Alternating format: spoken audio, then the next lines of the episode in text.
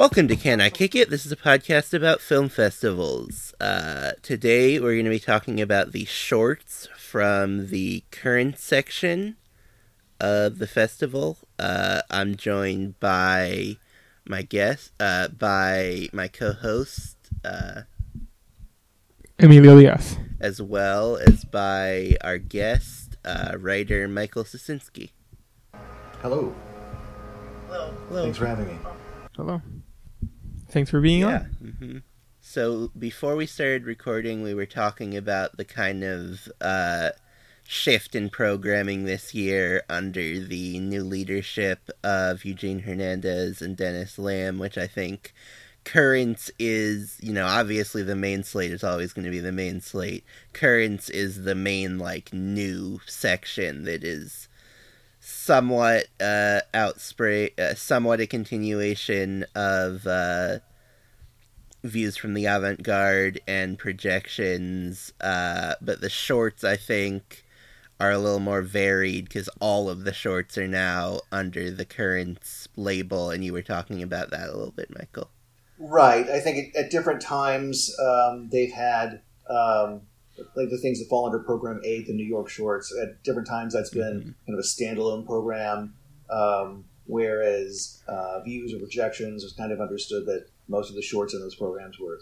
kind of of, of an experimental or avant-garde uh, character. Mhm. Uh, the New York Shorts uh, it was kind of understood that as long as the filmmakers were from New York, uh, that could encompass experimental, but it could also be short narrative works or short documentaries. Uh, now they're all kind of brought under the same umbrella. And one of the things that um, sort of interesting about um, kind of launching Currents this year, and I, I, I addressed this a bit in some of the things I've written, is that I'm fairly certain. I, I haven't talked to uh, Dennis or Aily or any of the others uh, about this, but I'm fairly certain that they had planned to launch this new section, uh, and then you know, tw 2020 became 2020, and so a lot of Yeah. things kind of happened. They weren't necessarily counting on having a, a virtual festival. They weren't necessarily counting on the fact that a lot of filmmakers uh, were going to hold their films back to 2021, or that Mhm. certain filmmakers who ordinarily produce a film a year, um, short short Mm. film wise, did not.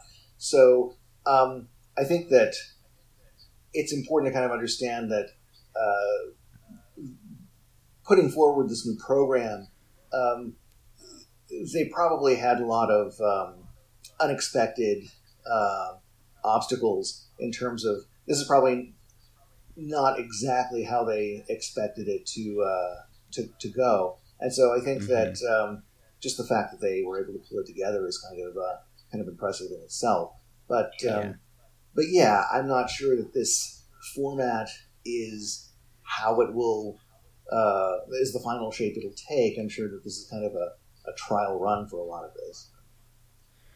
Right. I remember uh I was watching Dennis Lim's interview with Jordan Cronk and it did seem like he was suggesting that both the main slate and currents will be slightly larger when they go back to having a physical festival. Right, and that that makes sense. I mean, in a way, with with currents, I don't know that bigger would necessarily be better. I mean, as someone, I mean, Mhm. my uh, charge for um, covering the festival for Mubi was to. Um, I mean, I watched some main slate items as well, but I had to watch all of uh, currents, both the features and, the, and the shorts. And compared to other years, I, I felt it was a little bit swollen. Um, Mm. but I kind of felt, on the other hand, that that was possibly because other uh, showcases for these kinds of films, like uh, Wavelengths in Toronto, through other festivals, did- Right. did, not happen. So I kind of felt like there was a possibility that uh, New York was uh, kind of batting cleanup in a way, just to have some of these films shown that might not show otherwise during the calendar year. So maybe they are conceiving of a larger uh, currents in the future, but that that would really surprise me because as it is, I kind of Okay. I kind of felt like um, this was really kind of at the breaking point of what uh, a, a viewer could reasonably take in. But Right, I would agree with that. Having also attempted to see all of Currents, I've seen about 80% of the short films. I'm still working through the features. I will have seen hopefully most of them by the time we talk about them on uh, in several days. Uh, but yeah, so maybe we can start with that New York Stories uh, program that was labeled as the eighth program, but also premiered first for whatever reason. Uh, it, it was interesting. I y- you were saying that that program in the past has not been under the like projections or views from the avant-garde label. That makes a lot of sense. It felt like maybe was it six or seven shorts, and the first two felt like they very much fit in with the rest of Currents, and the rest of them less so. right, I mean, sometimes it has been, and sometimes it hasn't been. And one of the things I, I mentioned before uh, we we went on was that at other times these are the kinds of shorts that have been selected to play in front of uh, main slate selections, which I think Right. some of the ones that are short documentaries and short narrative features, I think that's actually a great place for them. hmm Um, but um, you know, a lot of times they're just logistics as far as where these things uh, can go. And so, yeah, I think program eight is one that um, was really kind of a mixed bag as far as uh, Mhm. you know, didn't really have a lot of cohesion. Um, Mhm. because yeah, like you mentioned, uh, there was the um, like the, the um, uh, let me look at my notes here. The um, uh, the Ricky uh, the Ricky D'Ambrose feature Mhm. object lessons, which he he's played in the other um, uh, experimental format before. I feel like what he's doing is very Mhm. much of a piece with those kinds of uh, films, whereas something like um, uh, Wild Bill Horsecock is, is very much not. And I, I, it might be worth noting um, they they actually pulled that film from the festival, as you may have noticed. Yes, Um, I'm noticing that now. So that was that was kind of odd, but understandable. Right. But right, but then the J. Gian, uh, Gianpietro, the isolated, was kind of a a, a nice Mhm. time capsule of New York under, Yeah. under COVID nineteen. I mean, these are these are all very different stylistically, and so Mhm. yeah, I think watching them as a as, as a group, you kind of understand why they're together, but it, it, it doesn't make for a very cohesive viewing experience. So you know, I, I, I don't know that that's the best way to present them, but I, I understand the Mhm. logic, I suppose. Right, yeah. I guess as far as talking about those specifically, I think the one of those that I responded to the most was actually the first one, uh, the Sarah Friedland film, Drills, which kind of goes over, is kind of based around, you know, the, the specific drills. The, the most obvious things that are drills uh, are the uh, the active shooter drills that uh, students are doing, but then there's also uh, uh, elements of other kind of routines that are uh, put in conversation. You know, there's a lot of stuff about scouting. There's scenes of a uh, kind of like workplace meditation exercise. Uh, and yeah, I thought that was interesting to put both to put those in conversation, but also as someone who wasn't in high school all that long ago, uh, seeing those. I mean, I guess I.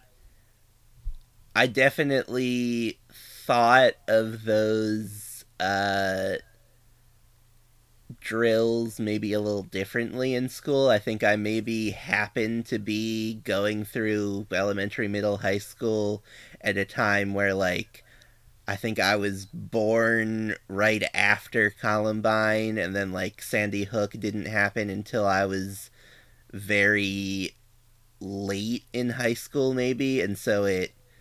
I think they were just called Code Red drills, and one of them actually there was an actual Code Red that happened at my school at my high school. Uh, I think there was an armed robbery at a convenience store across the street that uh, it was a weird one because it actually was starting as people were coming into school. Uh, so they had to like shepherd everyone into their classrooms as quick as possible. But uh, yeah, uh, I think it is that is an interesting thing to see reflected and to think about differently in light of the last few years since I've graduated high school.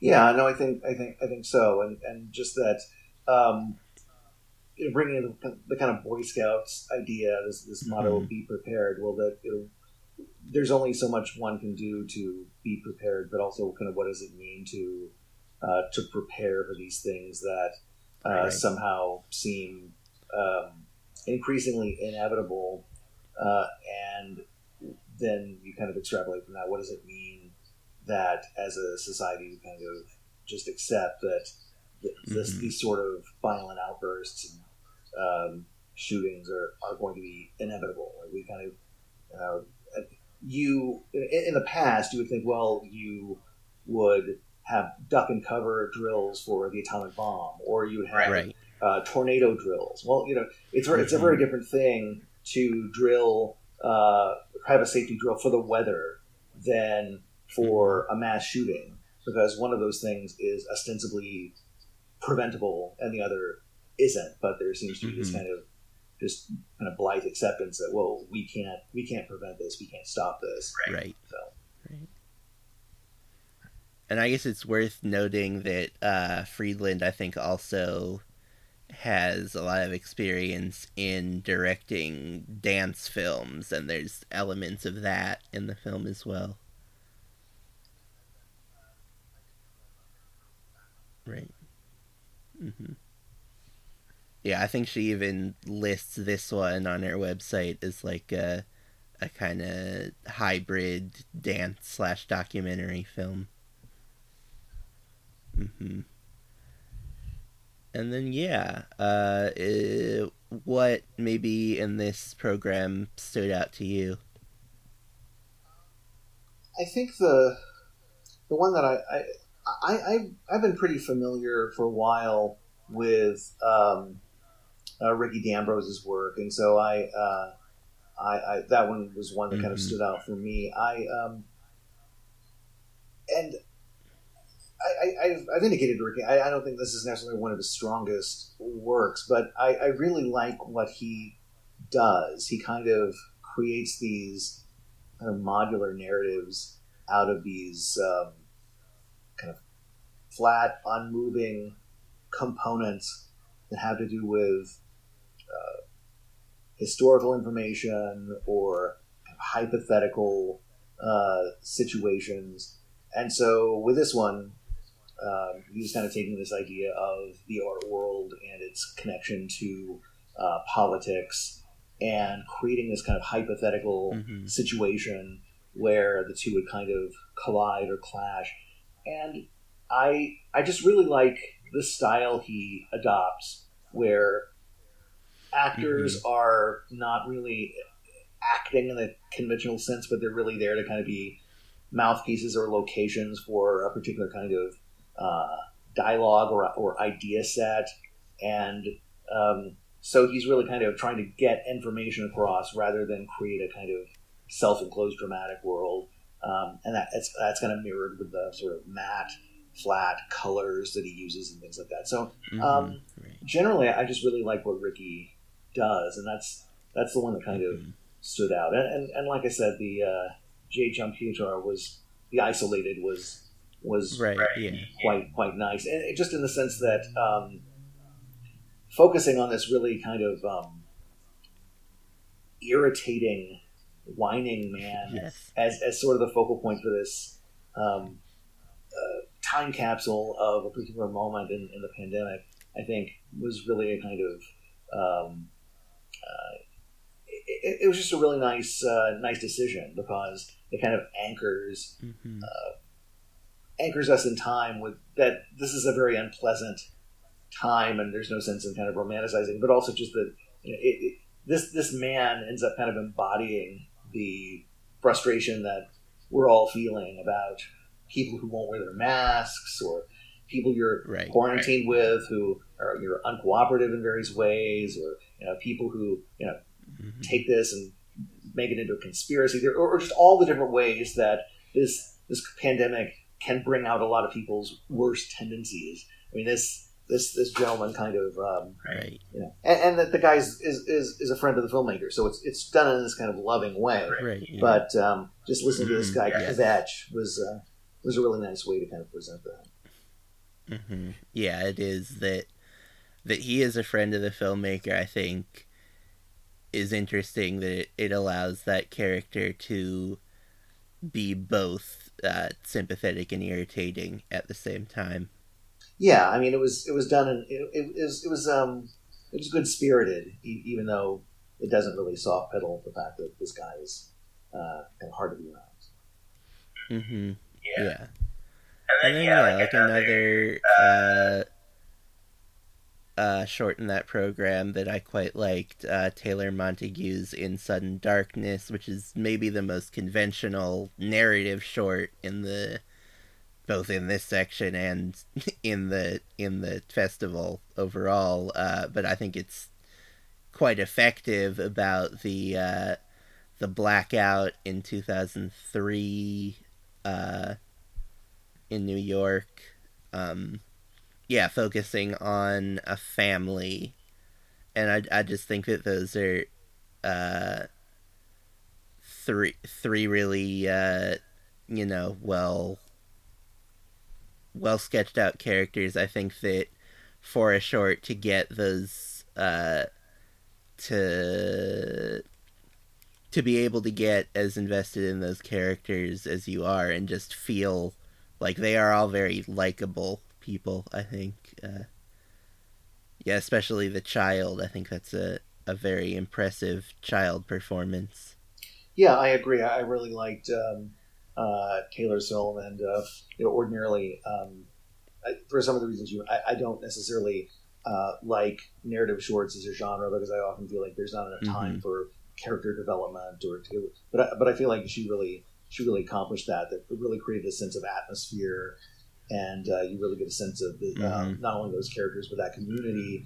And um, yeah, I, I I think that was a, a really nice film. I, I I just I just see lots of talent there. I see a, a great future for Kayla Montague. Um, you know that just in the sense that you know I I would have liked to have spent more time with those characters. Mhm. So if, if she chooses to Yeah, expand that into a feature, I would definitely want to see that. So.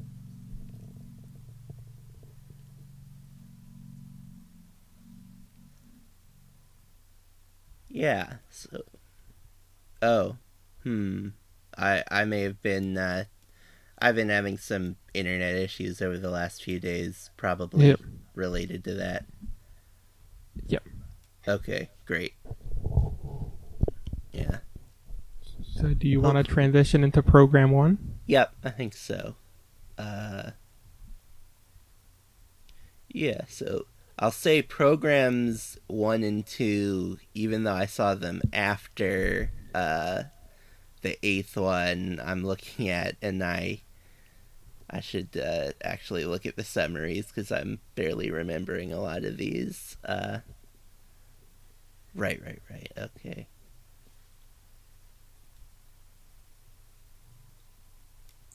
Yeah, see. This is this is this is a good example of kind of what I'm talking about, and that um, I feel like in a different year where maybe they the the programmers might have been a bit more selective and not trying to get as many films in as possible. I feel like if you look at program one and program two, you could maybe put those together and remove some films, and you would have one really strong program between the two. hmm Um, because I think that there are some really strong films sure. in in both programs, but there are some other ones that I'm not as uh, that I wasn't as taken with.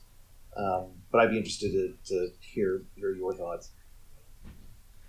Yeah, I mean, like in program one, I think the two that stood out the most to me were uh, This Day Won't Last, which was the diary film uh, by a uh, queer Tunisian man uh, dealing with uh, uh, I can't remember what the particular uh, law is called, but dealing with a, a law outlawing uh, homosexuality in Tunisia, and then the other one is just hidden. I actually I I kept meaning to see Three Faces and then never got around to it. Uh, but even though this is kind of a little bit of a sequel, or uh, the, the notes refer to it as a mini remake of that, I think it's just always, always like fun to spend some time with Jafar Panahi. I've seen most of his other uh,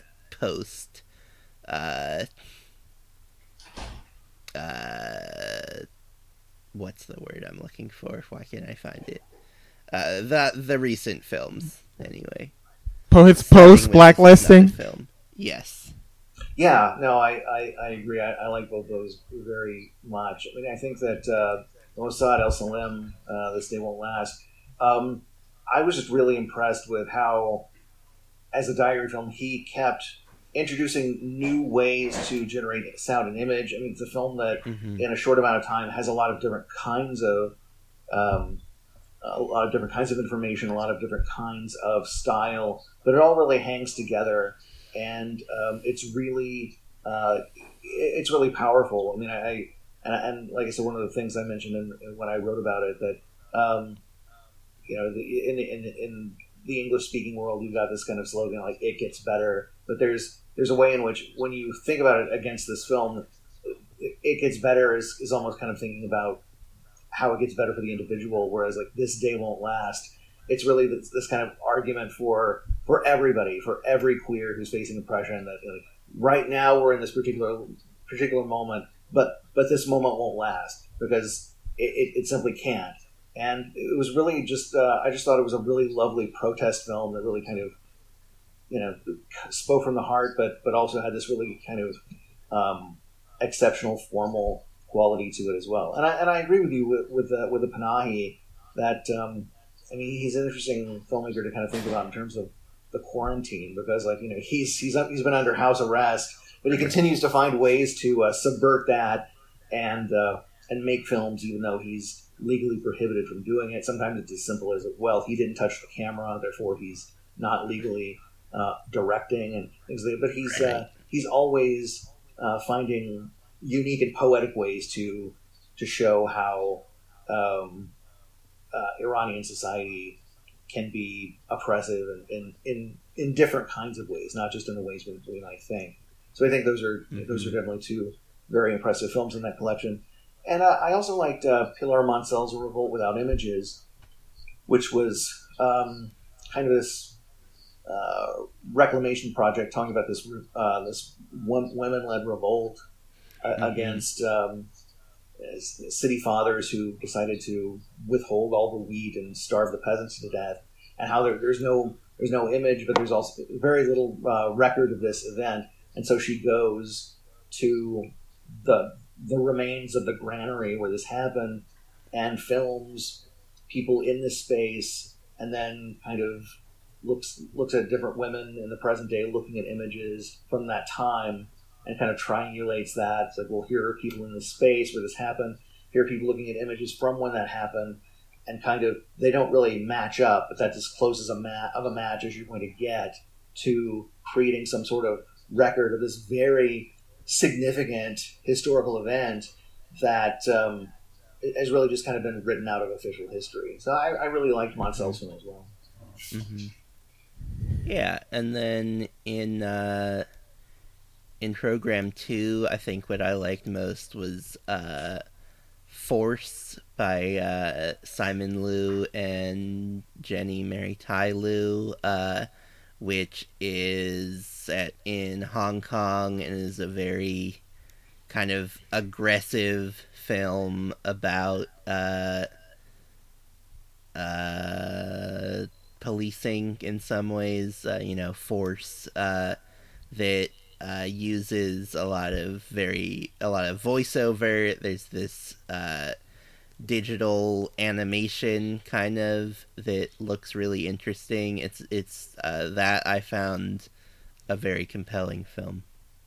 Yeah, yeah, I, I, I agree, and I, I've been following Simon's work for a while, and, and he's really kind of uh, trying new things in this one. I, he's been making these kind of uh, layered collage films uh, mm. for a while out of these kind of travel log images from uh, from Hong Kong. But this this use of the the animation is something he's never really tried before, and I think it works really well because, like you say, it really is kind of taking these images and then layering it within this kind of dystopian framework of mm-hmm.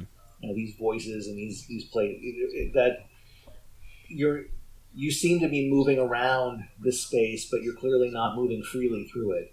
That um, you're being told by this disembodied police state voice what to do, where to go, where you can't go, and so yeah, I think it's uh, very um, very uh, forceful. it's, it's it's it's a very uh, mm-hmm um, a strong way to communicate what uh, what's really happening in Hong Kong right now. Mm-hmm. And uh, are there any that you would like to call out, uh, Michael?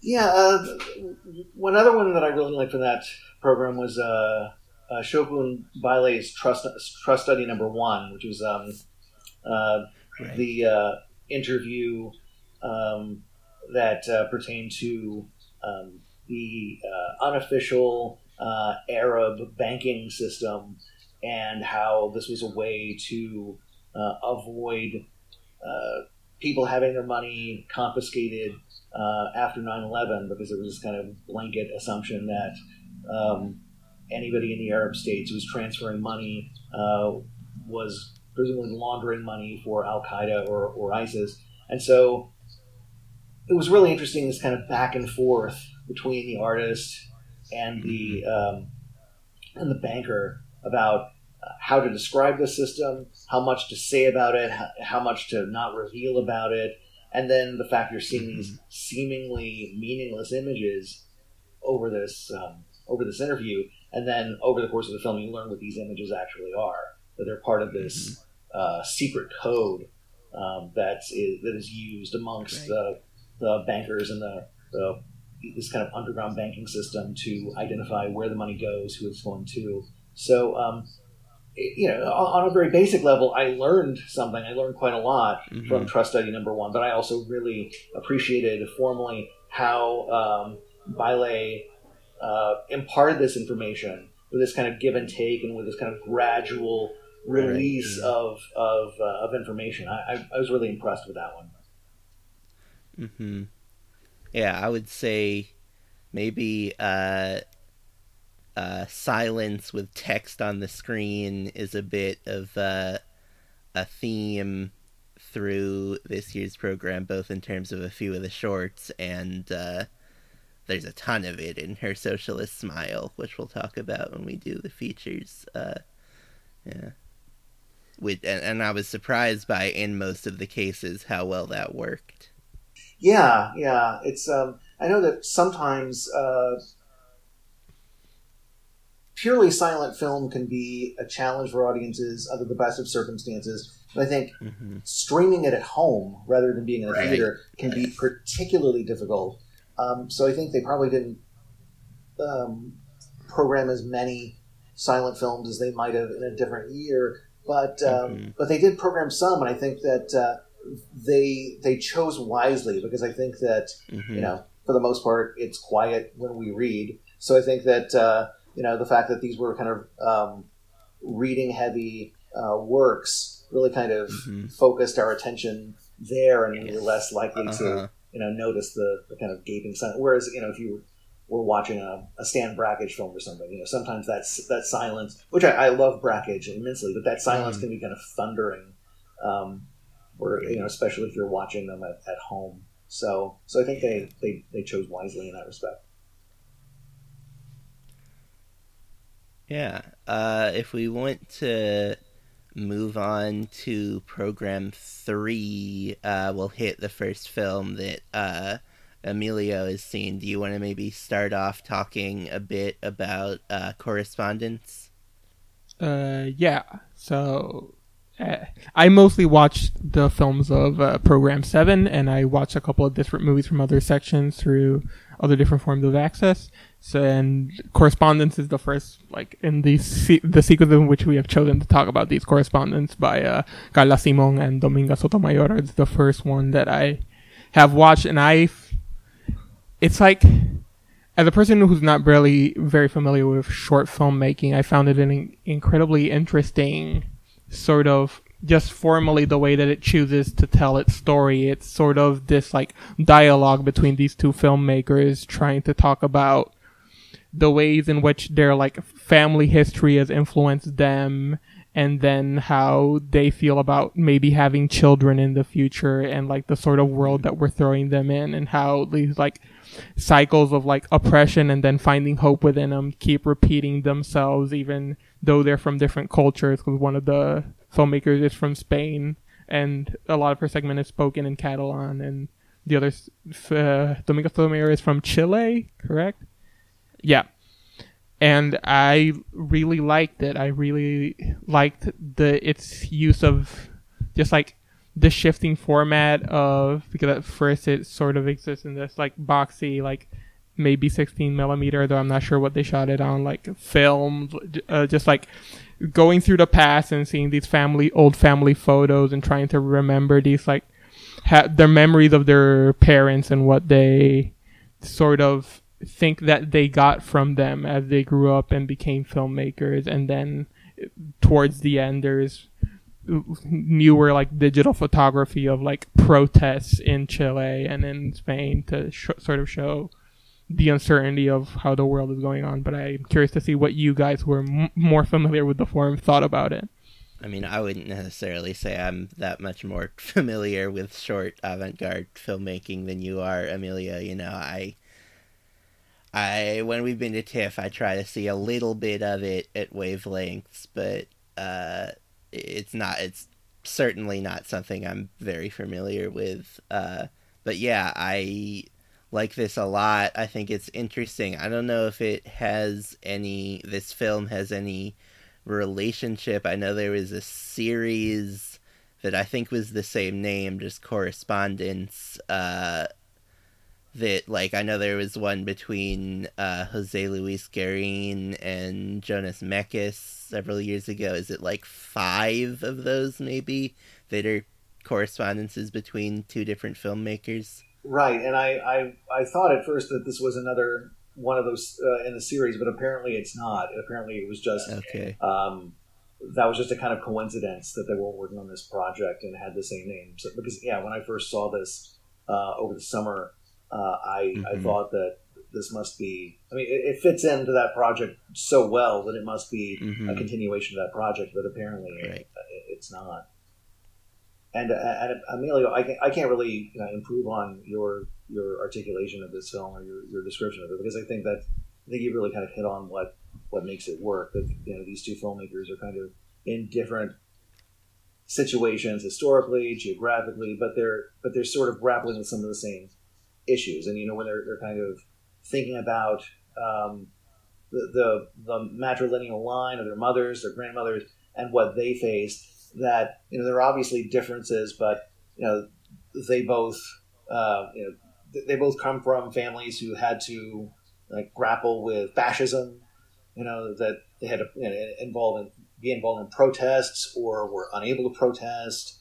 Um, and so, yeah, when you kind of see uh, the the present day protests, it's sort of like, well, this is what they this is what they both inherited in, in a certain sense that like you know, time continues, but there's this kind of cyclical element of uh, they're carrying on uh, their um, their mothers and grandmothers' legacies, and, and then you know what are they, what would they hypothetically pass on to um, daughters or even even sons? So so yeah, it's uh, I, I think it's just a, a really beautiful film, and it really kind of um, and it really articulates feminism in this really smart way because it kind of deals with these material realities and how they are both different between two cultures, but have certain kinds of uh, well correspondences, right? So that there's a that there's a similarity without kind of covering over the differences.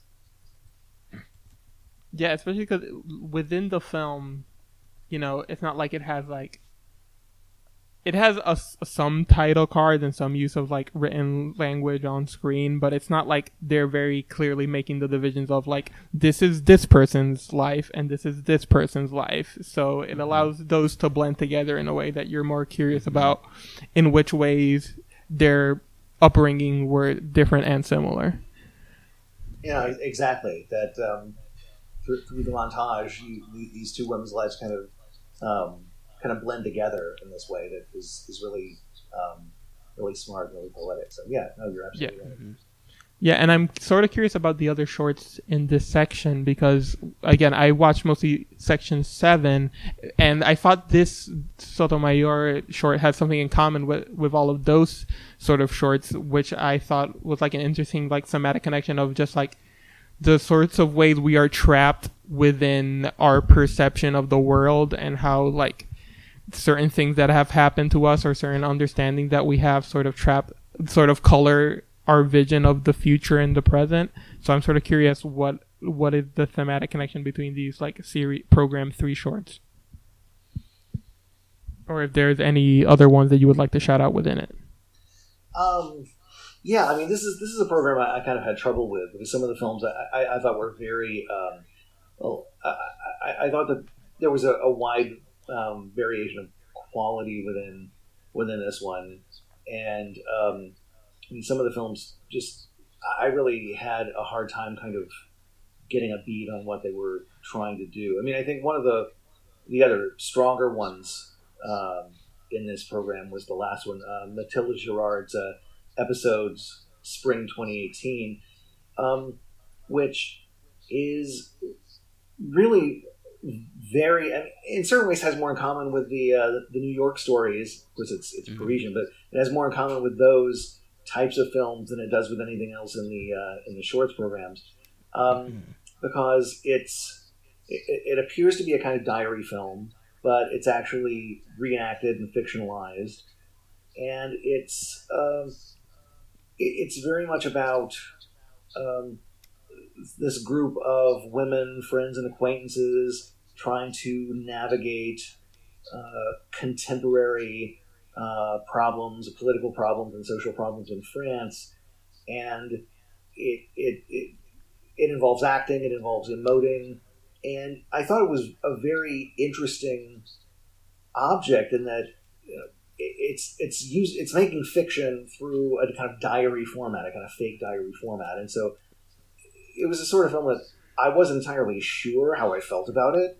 I'd have to see more of Girard's output to kind of put this in a context to see what exactly her project is. But I definitely wanted to see mm-hmm. more. I was definitely intrigued by this, but I wasn't certain that it um, it played well within the whole of, of the program. It really just seemed like this kind of UFO mm-hmm. dropped in the middle of everything else. But nevertheless, I, I, it's it's extremely impressive work and uh, it definitely made me interested in Girard as a filmmaker. So that, that's one I would definitely highlight. Okay.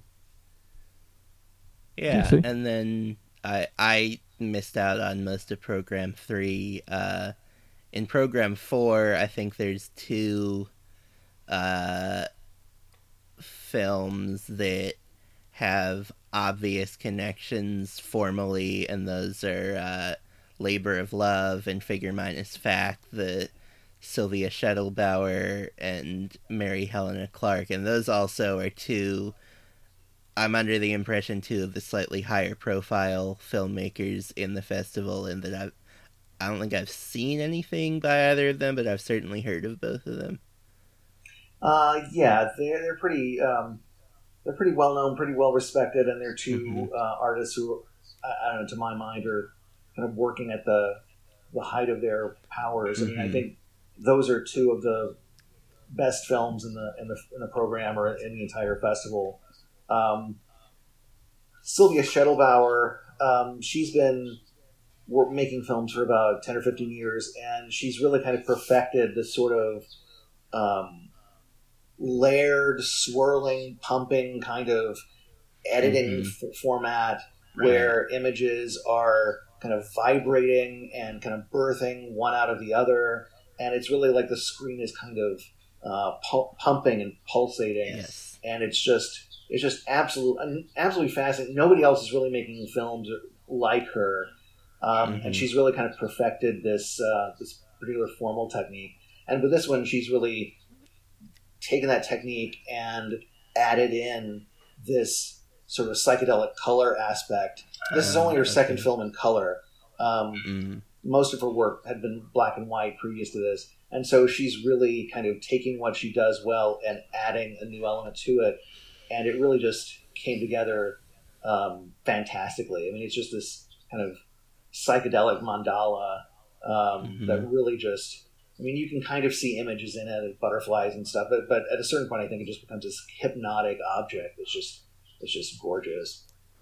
hmm Yeah, I, I would absolutely agree with that. That is interesting. In I mean, I think I found both of these films both among the more compelling and among the more puzzling of the festival. Uh, the Schedelbauer is interesting in that it almost kind of tells you through narration how to watch it at the very beginning, or gives you a little bit of a hint at the very least, uh, and then that goes away. Uh, mhm.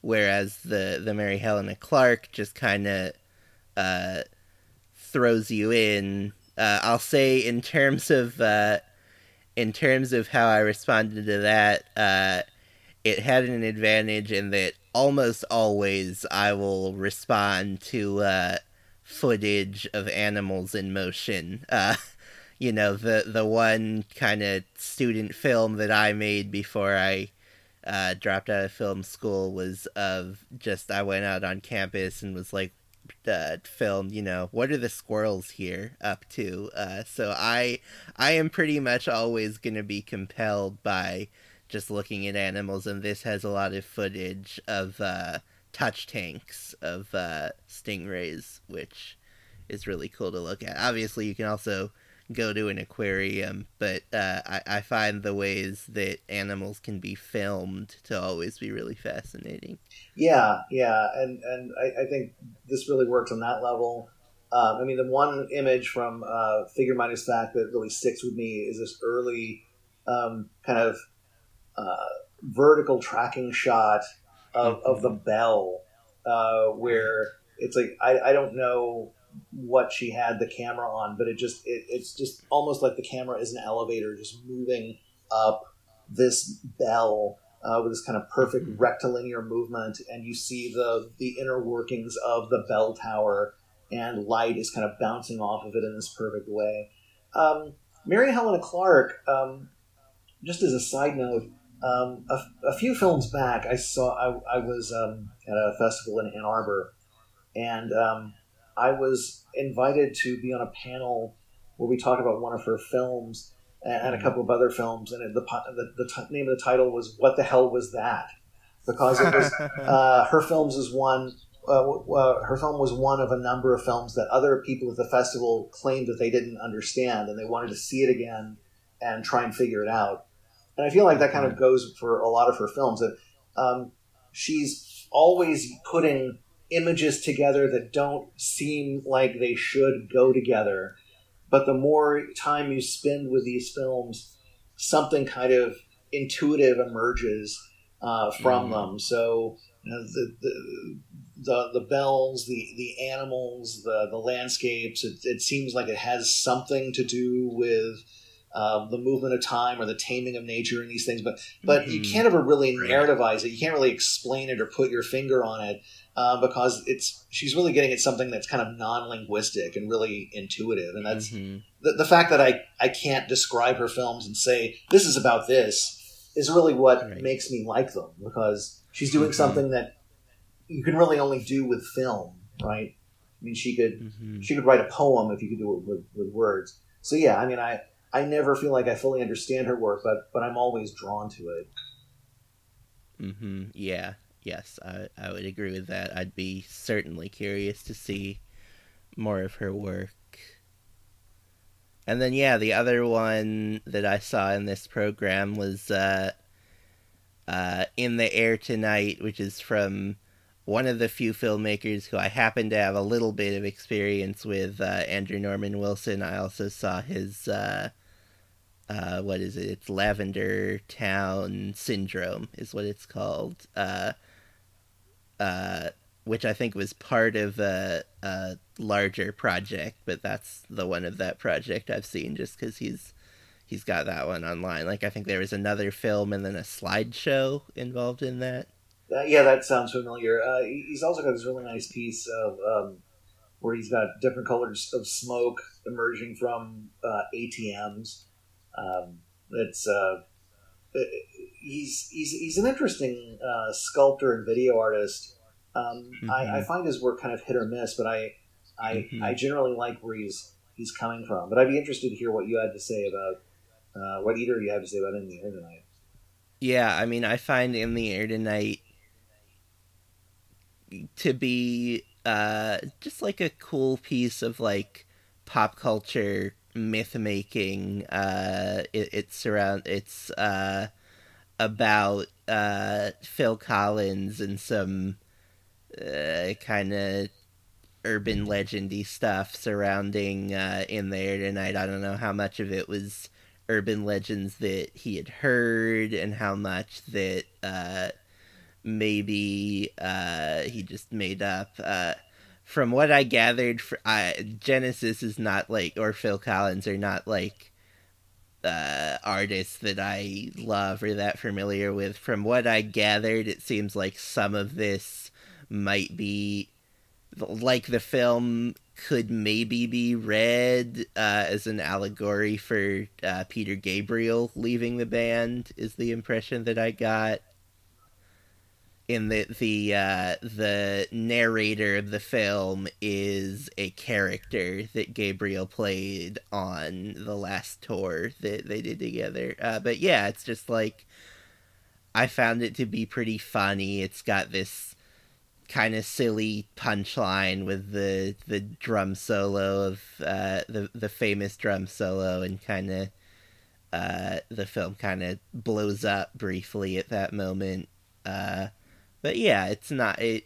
I don't think I responded it, to it as much as uh, Lavender Town Syndrome, which that similarly is kind of a piece of pop culture myth making that uh, that I I wasn't one hundred percent aware of the the myth that that's a, the urban legend that that's around, but that is around a more specific urban legend, and also has this very funny exchange about uh, the metaphysics of Pokeballs, which uh, is fun.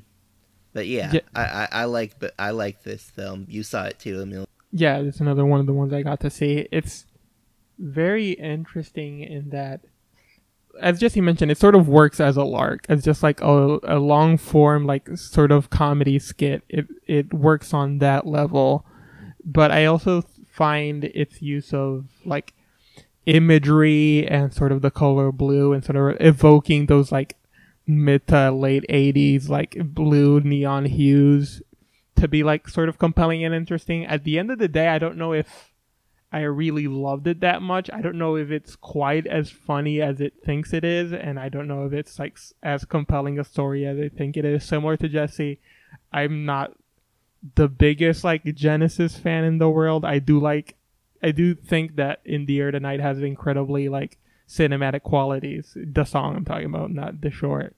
So, and I think the piece uses it well, but and I have I am like slightly more familiar I think than Jesse with like the stories about like how In the Air Tonight is sort of based around Phil Collins seeing this guy drowning or whatever. But I don't know. It's like at the end of the day, I found it sort of fun, but it didn't provoke as many as much like deep thought as some of these other shorts m- might have produced from me.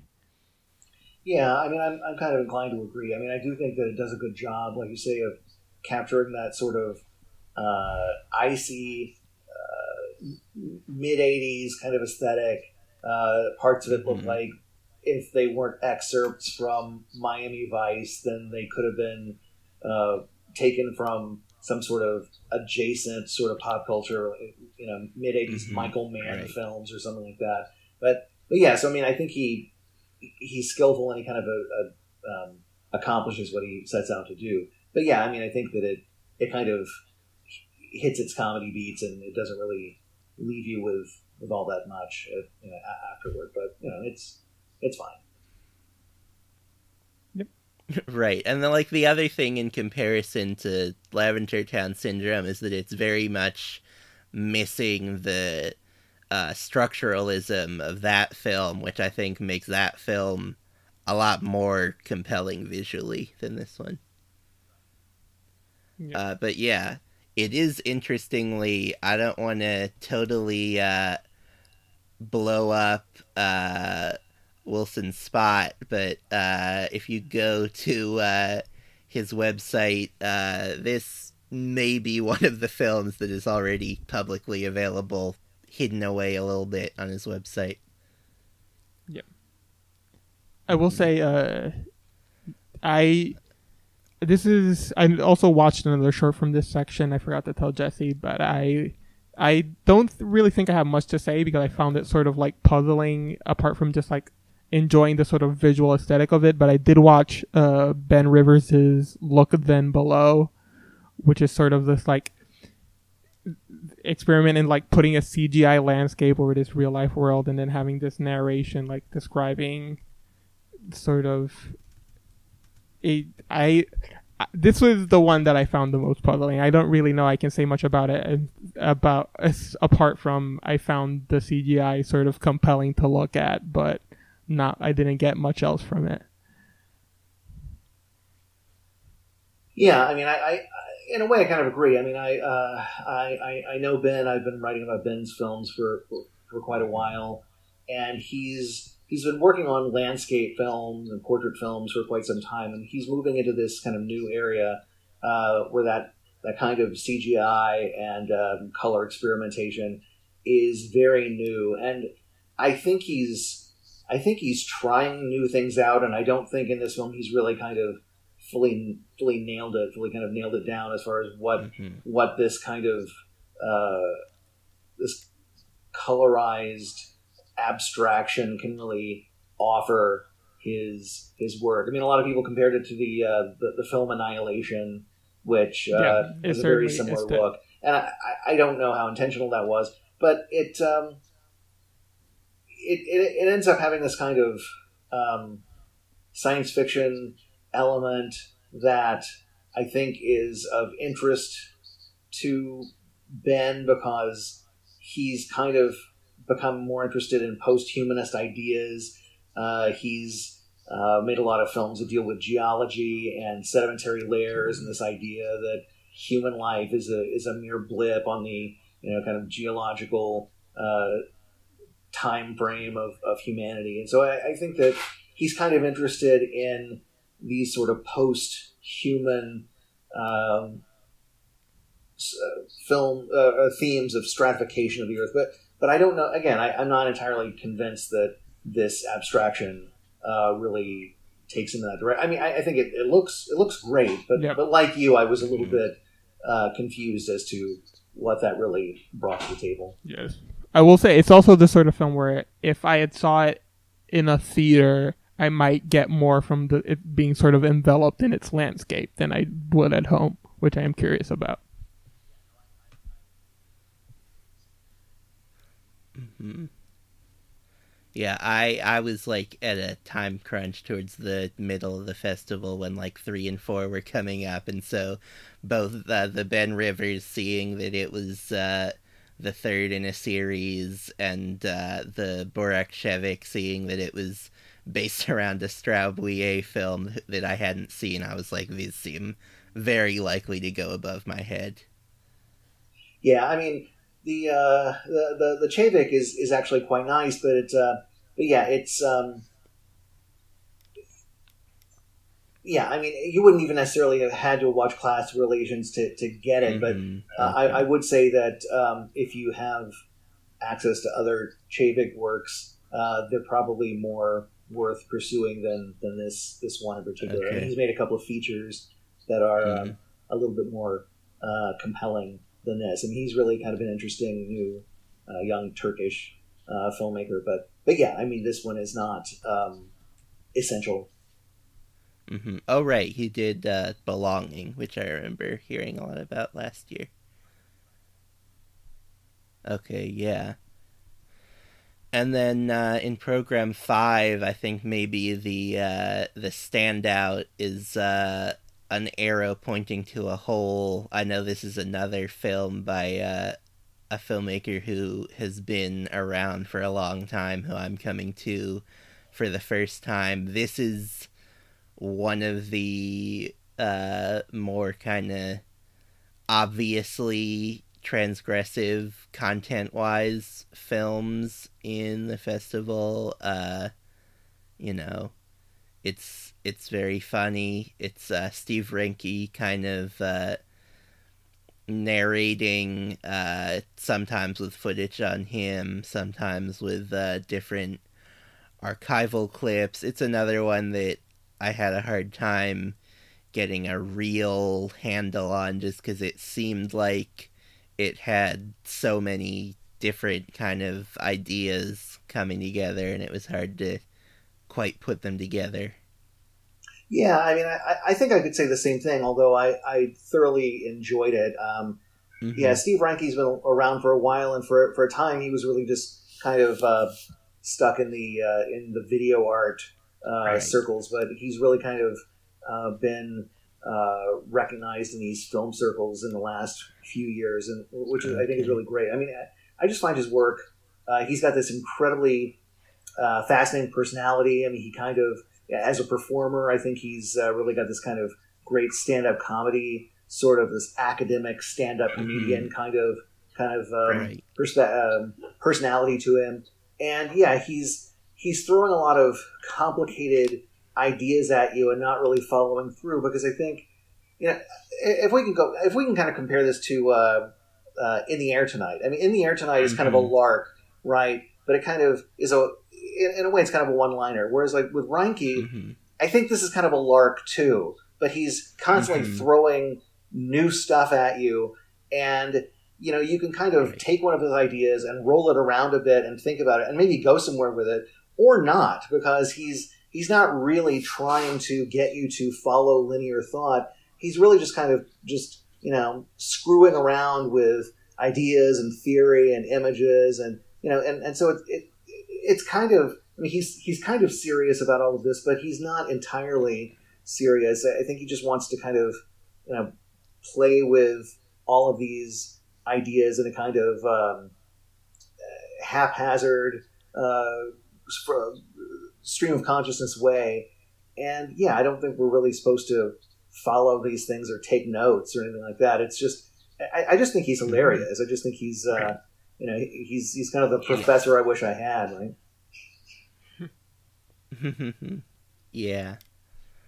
And then the other two, uh, this is one of the uh, it's the one with the program with the least number of films in it. Uh, I guess single copy is the uh, is the one that I got more out of. That's a a kind of disturbing film. Uh, it, it's about uh, this man who uh, when he was very young was he had a conjoined twin and i get the impression that they were they were separated. The surgery was uh, broadcast live on television so it, it seems that they were quite uh, famous. But there's also like this uh, stuff about his family that features like uh, di- weird 3D digital scanning uh uncanny valley stuff which is like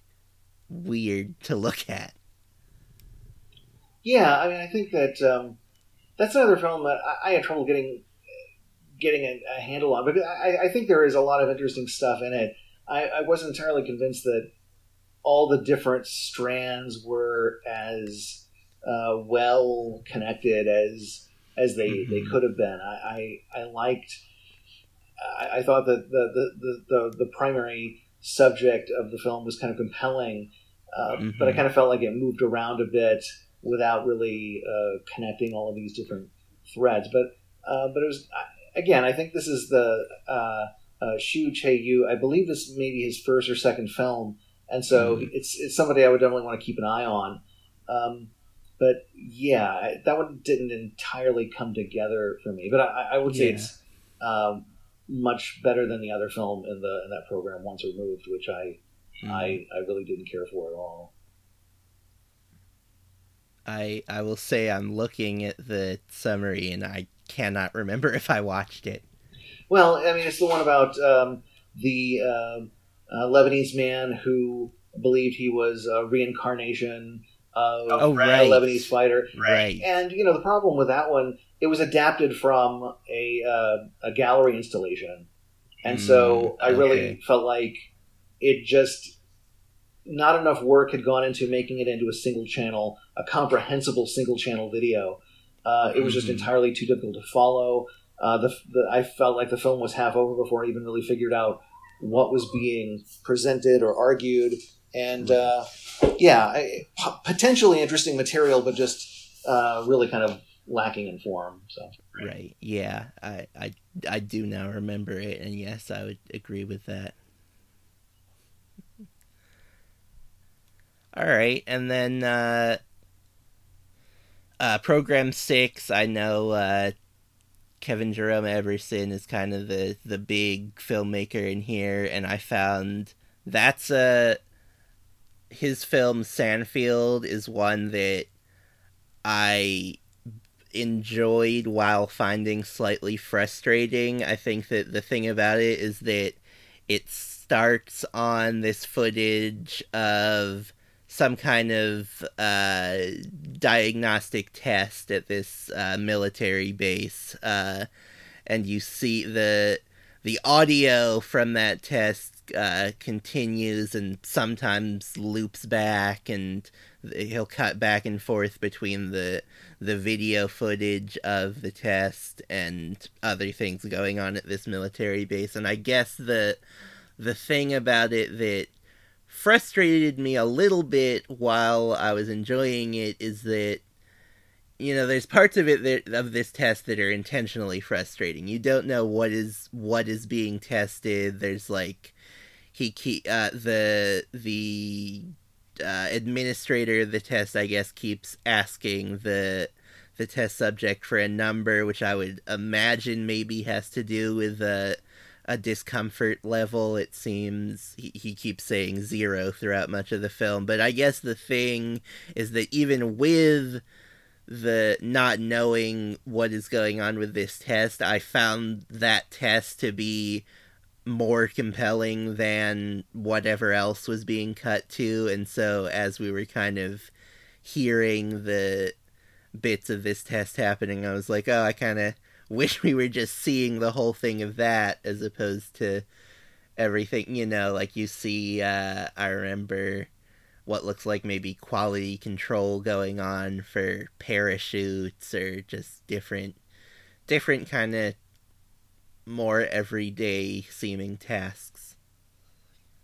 yeah, um, this is one of uh, I think he's he's either completed two or three films now where he's using this footage that he shot um, uh, Mhm. at an Air Force base um, in Ohio, and he's focusing on um, uh, African American uh, military personnel. And yeah, I I find them interesting, but I'm not entirely. I have to see more of them to really kind of get a sense of what he's Mhm. doing with it because I'm not really sure um, what his uh, what his assertion is as far as the specificity of the black experience within the military, or if he's really trying to make an assertion, or if, if it's really just Mm, portraiture, uh, Right. or um, if kind of focusing on black personnel is really just kind of um, a, a formal decision or political decision. I'm, I'm really not um, not Mhm. entirely sure how to take these because in in a, a lot of his other films, a lot of his earlier films, there's really a clearer sense that by focusing on black subjects, he is engaging in um, kind of uh, uh, historical excavation or focusing on uh, people who are socially marginalized or focusing on um, unsung heroes in the community or things like that. And with this one, with Mhm. Sandfield, uh, I'm not entirely sure um, what he's what he's up to. I mean, I find it an intriguing Mm. film, but like you say, there Uh-huh. there are different aspects of it that um, don't that that don't necessarily clarify their um, their place within the film. So I'm hoping one thing I've I've, I've written about uh, Everson's work in the past is that his films are so short that a lot of times his work isn't very well suited to group work group group um, film um, Mm. presentation. But if you see a lot of his films uh, in a short amount of time, that they're almost like seeing a, a suite of paintings or prints or something like that. The- Mm. You get a bigger sense of what his project is when you see more Everson films at a time. And so this is one where I'd kind of reserve judgment because I think if I see more of this project uh, at a time, the films might inform each other. Um, whereas so far I've only seen Sandfield. So, um, but yeah, I, I kind of shared your confusion a little bit with it. Well, to maybe, is there? uh I can hear my audio coming from someone's speaker now. Uh, oh, I guess maybe Zoom has started filtering out again. I don't know. Okay, uh, seems like we're good again. Uh, what I was gonna say is that uh, as far as seeing a lot of Everson's work at once, uh, and as far as some of this work being uh, accessible outside of the sort of festival circuit, I know there's a big uh, Blu-ray collection of his work coming out. I think in I think it's a British distributor, so it's going to be region B, maybe or might not be region locked. Not sure, uh, but uh, people will be able to see a lot of his work at once if they want to uh, later this year. Hmm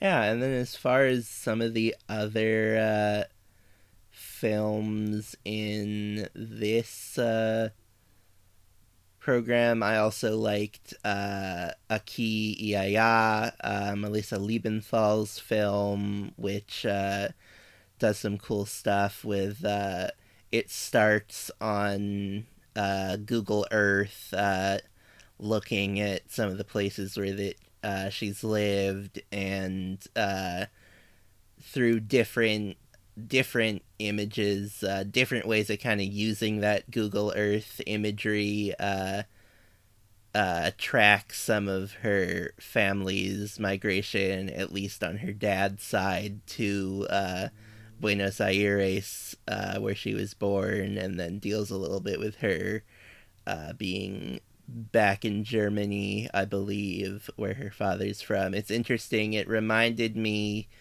a little bit of a film that we talked about several months ago, maybe more in uh, content than in form. Uh, Heimat is a Space and Time, the Thomas Heise film, which is also a kind of.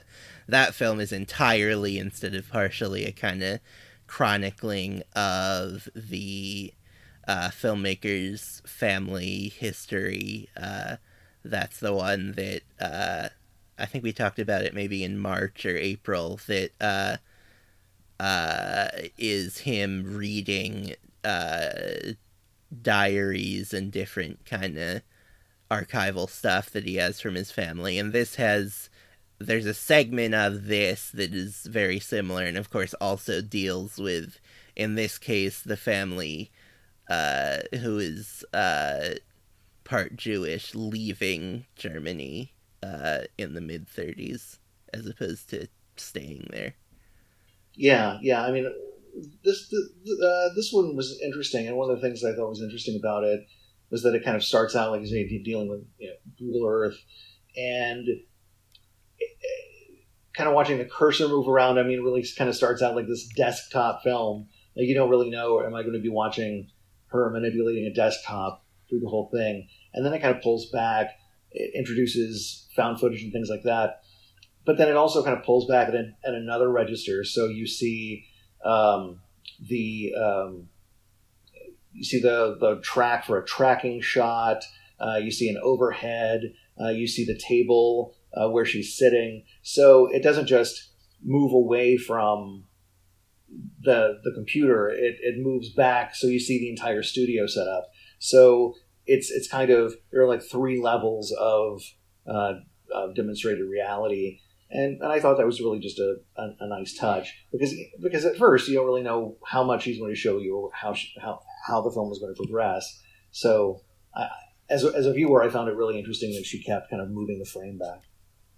So program seven is the section that I've already said multiple times that I got to watch all of the films from. I thought it was a pretty interesting collection of movies and this sort of like their sort of thematic interest. Uh, Michael, did you have any one that you liked any more than the others?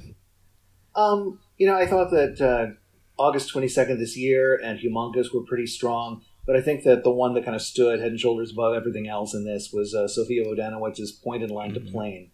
Um, I've kind of uh, compared what Bohdanowicz does to uh, Ricky D'Ambrose, uh, both in terms of um, having this sort of uh, intellectual collage kind of element that they're, the films are, are both um, about um, processing intellectual information with the viewer. Um, but what Bohdanowicz does is uh, she's made several films where she has this actress, uh, Deragh Campbell, kind of play mm-hmm. um, a sort of version of the filmmaker. And so this, this is really kind of a, an autobiographical film, but what she does with with autobi- autobiography is really kind of interesting because whereas a lot of filmmakers would make this very uh, confessional or emotive.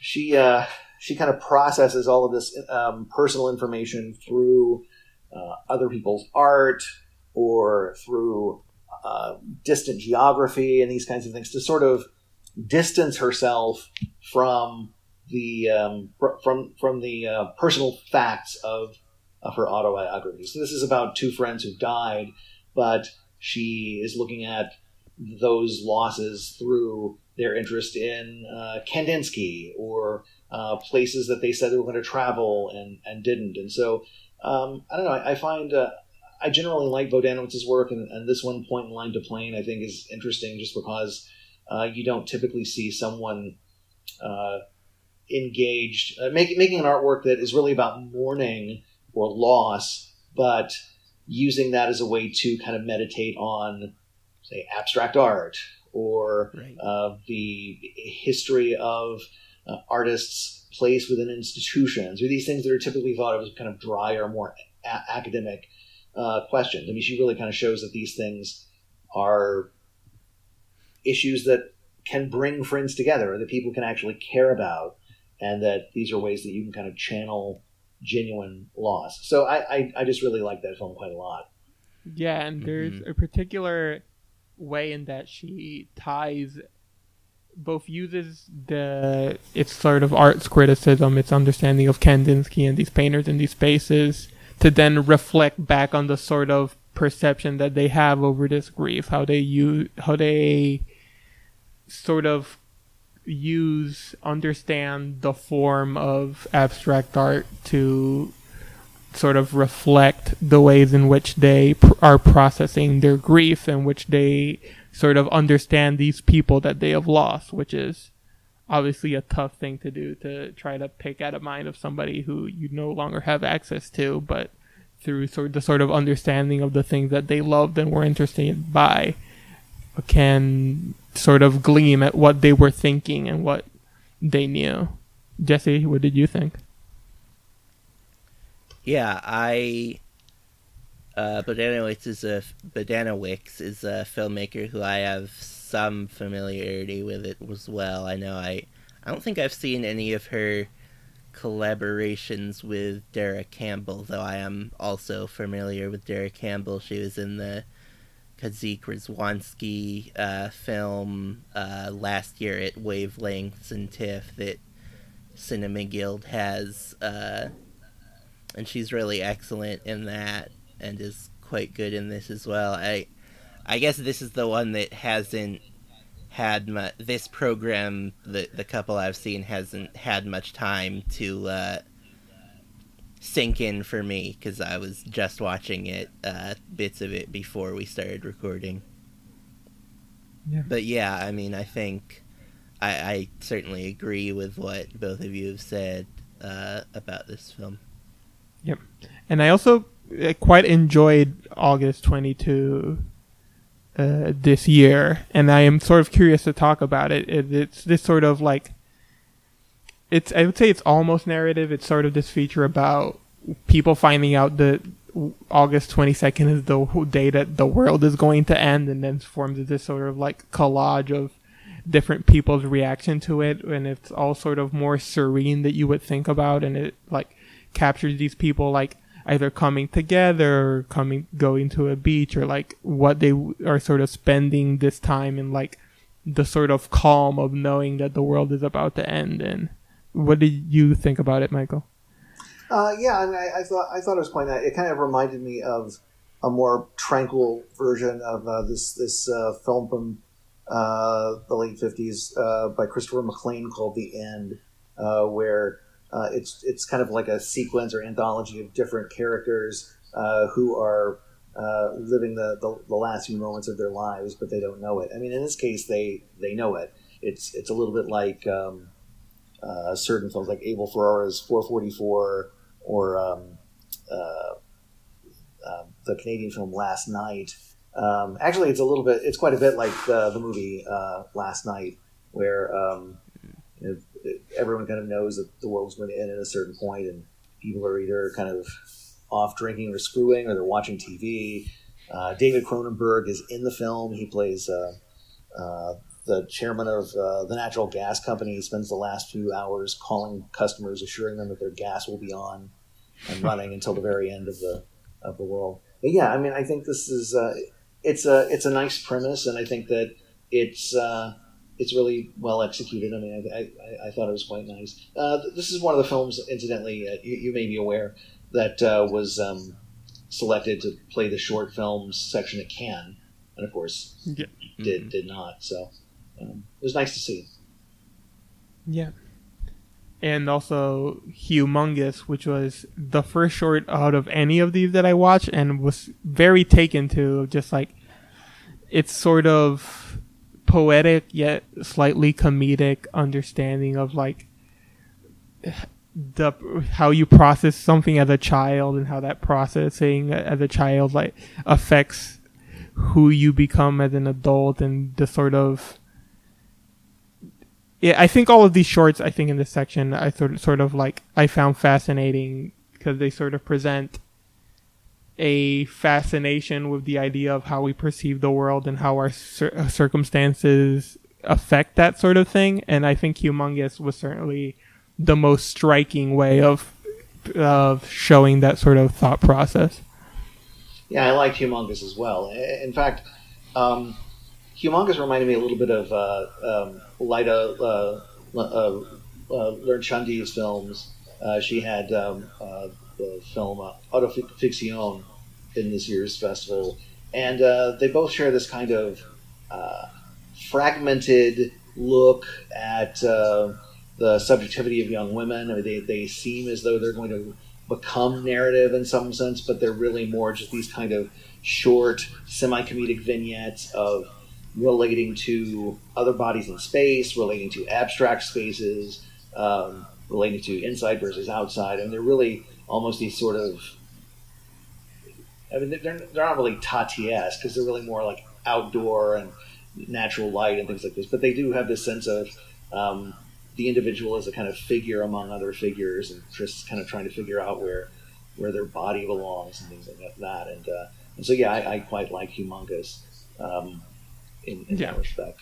Yeah, Humongous is by Aya Kawazoe uh, I read a brief interview with her about the short because I sort of wanted to get a deeper understanding of it, and she described it as sort of, sort of trying to process this feeling that she felt as a child that she saw a sort of beach whale, and then just like she her, she's trying to process her feeling of just like feeling so small as a person next to something that big and and trying to understand your space as you mentioned like your space within the world when things that much bigger than you exist, and that's sort of reflected in a moment towards the beginning of the short where these kids are being swung around in a swing set, and then one of them mentions seeing a giant fish, and then it sort of cuts. Jesse, and Jesse, I know you also saw Humongous. Did you have any thoughts? Oh, uh, not really. Again, I, I saw this program right before, right before we started recording, and have not had the thoughts have not had much time to percolate. Yep. So I think those are the ones I'm the most interesting. I think the end of suffering a proposal is sort of a fun, like sort of lark of a short of just a woman in conversation with a a planet and trying to process, trying to change her like processing of a form of grief to try and like. I I don't we do you never really see what she's sort of grieving or sad over, but it's so it, it's sort of like her having this weird conversation with the stars about how her processing uh, her understanding of like the planet Mars and how she has a very earthly understanding of of trying to put logic and narrative into things that happen to you and you have to sort of let go of these things to receive to be more like Mars which is the planet of love where you are you sort of are more at peace Yeah, yeah. I, I, I thought that one was um, clever. Um, it, it was that was one of the first ones I saw, and I, I remember thinking, "This is this is a little more narrative than I expected it to be." But then, I, as I got in, I saw, okay, so all of these films are going to be kind of mixed in uh, this year's festival, and so um, hmm that that one seemed a little bit uh, off the track, but um, but no, I, it was it was nice. Yeah, the only other movie that's left in that section is The Unseen River, which is a Vietnamese short film that I was sort of left a little cold by and a little puzzled by. I don't know how you felt, felt about it. Yeah, same here. I mean, I, uh, uh, ha- filmmaker has a good eye, but I, I didn't really feel like it. Um, it was really distinguished. Yeah. So I think that wraps up our coverage of the of the shorts. Anything you want to say, Jesse? Uh, yeah, no, I mean, uh, uh, well, first, uh, Michael, is there anything that you'd like to plug or promote? Um, no, no. I just uh, this has been fun. I really appreciate uh, you uh, inviting me on here, and um, yeah, this is uh, this has been informative, and uh, I just really appreciate it.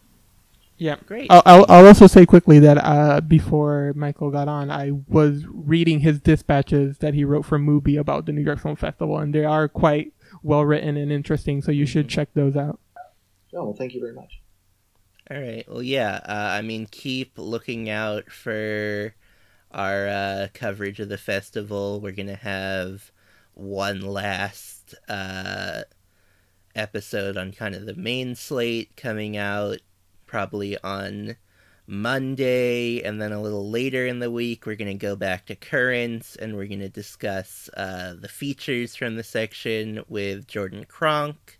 So look forward to that. And uh, yeah, you can find us on Twitter at Can I Kick It, spelled the way that it's spelled in your podcast app. You can find us on Letterboxd at CIKI Pod. You can find me on either of those platforms at JP Glick Weber, Weber with two B's. Uh, Emilio. Uh, yeah, you can find me on uh, Twitter at I'm Laugh Alone, and you can follow me on Letterboxd at I Laugh Alone.